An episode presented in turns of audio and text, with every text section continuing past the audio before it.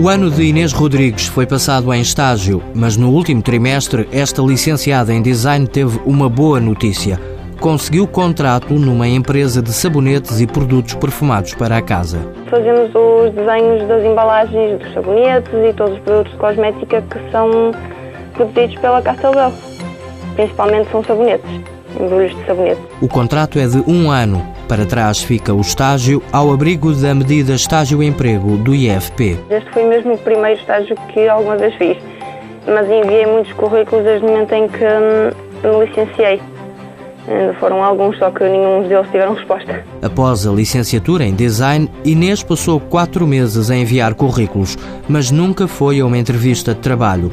Conseguiu o estágio porque se inscreveu no Instituto do Emprego. Eu, durante a licenciatura, ainda andei a fazer uns trabalhos como freelancer. Depois, quando acabei o curso, comecei logo a mandar currículos e à procura de trabalho em estágios remunerados. Dei de caras com a candidatura aqui na Castelbel e participei. Aos 22 anos, Inês Gonçalves teve uma curta experiência de desemprego até fazer um estágio que se transformou em contrato a prazo. Mãos à obra. Com o apoio da União Europeia, Fundo Social Europeu, Programa Operacional Assistência Técnica.